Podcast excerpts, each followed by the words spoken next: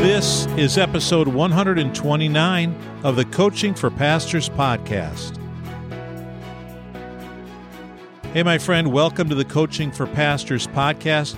My name is Jeff Cady. I've been a pastor for 35 years. I hail from the great state of Iowa, and I'm in the thick of it with you. So we are serving together week in and week out. And yesterday on episode 128, I talked to you about preaching, four considerations. And today I want to talk to you about five considerations when thinking about your people in preparing a message. So you're getting a message ready, you're getting a series ready, and it's your side of it where you're putting the message together, you're studying, you're selecting scripture, you're doing some exegetical work on the scripture, some homiletical work, some delivery uh, structure, and you're thinking through illustrations, applications, but but there's other considerations like your people. So let's think about five considerations. Number one, who are you preaching to? Right? Are you talking to kids or teenagers or adults? But but more than that, you're likely talking to your adults in, in either a small group setting or a larger group setting. You're either on a platform or you're in a living room and you're with a group of adults. You want to think about their ed- education. What's the education level of your people? Because that's going to inform how you're going to preach to them. I once uh, preached to a church where there were a lot of CEOs, a lot of master's degrees, PhDs, doctorates. There were a lot of professors and business owners and teachers, uh, doctors, lawyers. And I could preach a certain way there and get away with it just fine.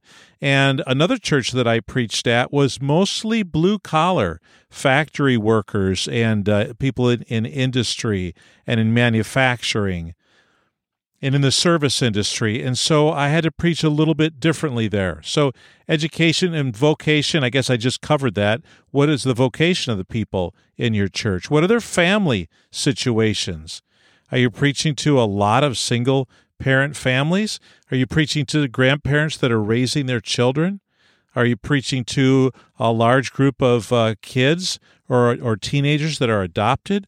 or maybe even adults that were adopted. So their family situation is going to inform how you're going to preach to them, their life struggles and their challenges. Uh, what are they? Have you ever made a list? What are the struggles of the people in your church?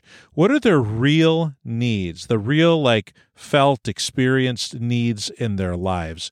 It would be good to just take a legal pad and just start writing down, think through the families, put you know think through names of people there's john and mary and then there's you know steve and and, uh, and george and bill and you just start putting down and start writing down what are their real needs and it really gets you connected to the real lives that these people are living. Because we can often in our pastors offices and studies we're thinking about you know the greek and whether it's aorist or passive or active and all this stuff. But these are just people that want to hear from God. And think about what, what their context is, what their geographical context is, their cultural context, their spiritual maturity level, the context of their spiritual life, and and etc. All of those things. So you got to think through who are you preaching to. Second consideration, what do you want them to experience through your message? What about their thoughts? What do you want them to think as you're preaching? What kind of thoughts do you want them to experience? What kind of emotions do you want to bring out? Confusion, something that you can then clear up? Do you want them to have a problem that you're going to help them solve? Do you want them to get angry? Do you want them to be uh, hopeful? What kind of hope do you want them to experience? Do you want them to be happy? Do you want them to be in suspense or feel tension? And then, do you want them to experience conviction?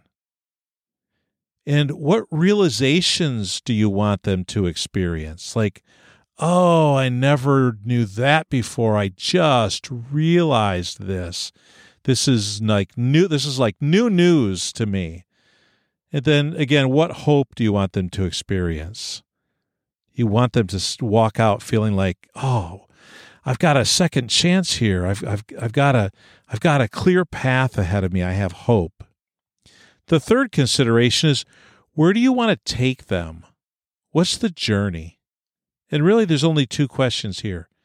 you have to define for yourself where are they when you begin? What's their what's their GPS location, right? Where are they when you begin? And then where do you want them to be at the end?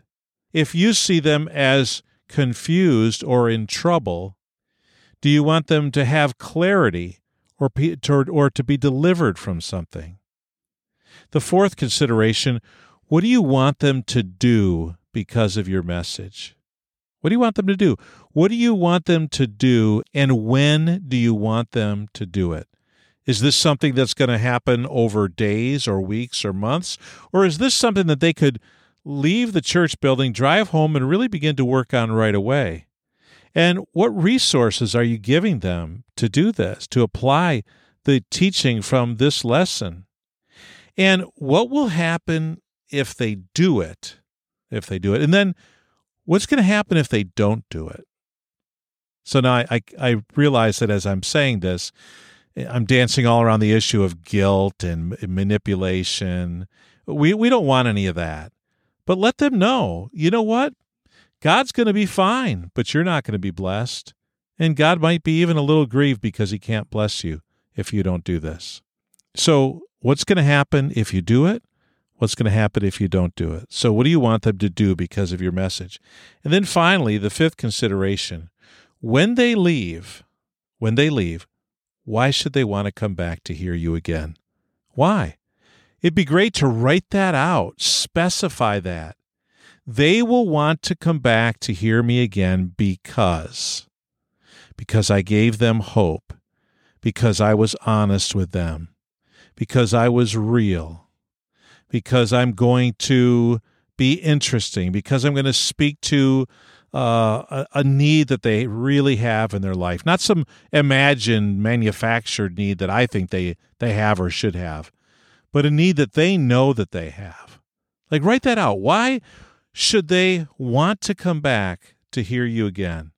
So, these five considerations as you think through preaching to your people, which honestly, if I'm like you and you're like me, over time we we hit these we hit these times when we're just kind of on autopilot. We feel like we know our people. There's nothing more to teach us. We understand them. We know what we're doing. No, we don't. Because we know what we're doing for us, how we want to preach. But unless we're actually sitting across the table and thinking about the person on the other side who's listening to you, or sitting down in a chair in your auditorium or meeting room, wherever you meet, and considering who your people are, and actually going through these five things who are you preaching to? What do you want them to experience through your message? Where do you want to take them? What's the journey? What do you want them to do because of your message? And then when they leave, why should they want to come back to hear you again? These things will help you, Pastor, if you uh, work those through and actually write them down on a legal pad. Dawson Trotman said that thoughts disentangle themselves when they pass through the lips and pencil tips, or in this day and age, pass through the lips and fingertips. When we talk them out or when we write them out, thoughts disentangle themselves. And your understanding of your people and the clarity and effectiveness of your message will be better if you go through this process. Five considerations for your people. Pastor, thank you for what you do. Thank you for being a pastor. Thank you for being a shepherd to your people. Thank you for the people you've cared about already this week, for the emails you've sent, for the phone calls you've made, for the text messages that you've replied to or initiated for the people that nobody else this week in your church has thought about, but you've thought about them. Thank you. Great is your reward in heaven. God sees these things. He does. He sees these things. And He knows. And I know. I know that you're doing them because you're the pastor. And I know that oftentimes nobody thanks you. Nobody even knows you do it. Nobody else is thinking about it. But thank you for doing that. I appreciate it. And I'm so happy for your people that you're their pastor. And I'll be back to talk to you tomorrow on the Coaching for Pastors podcast.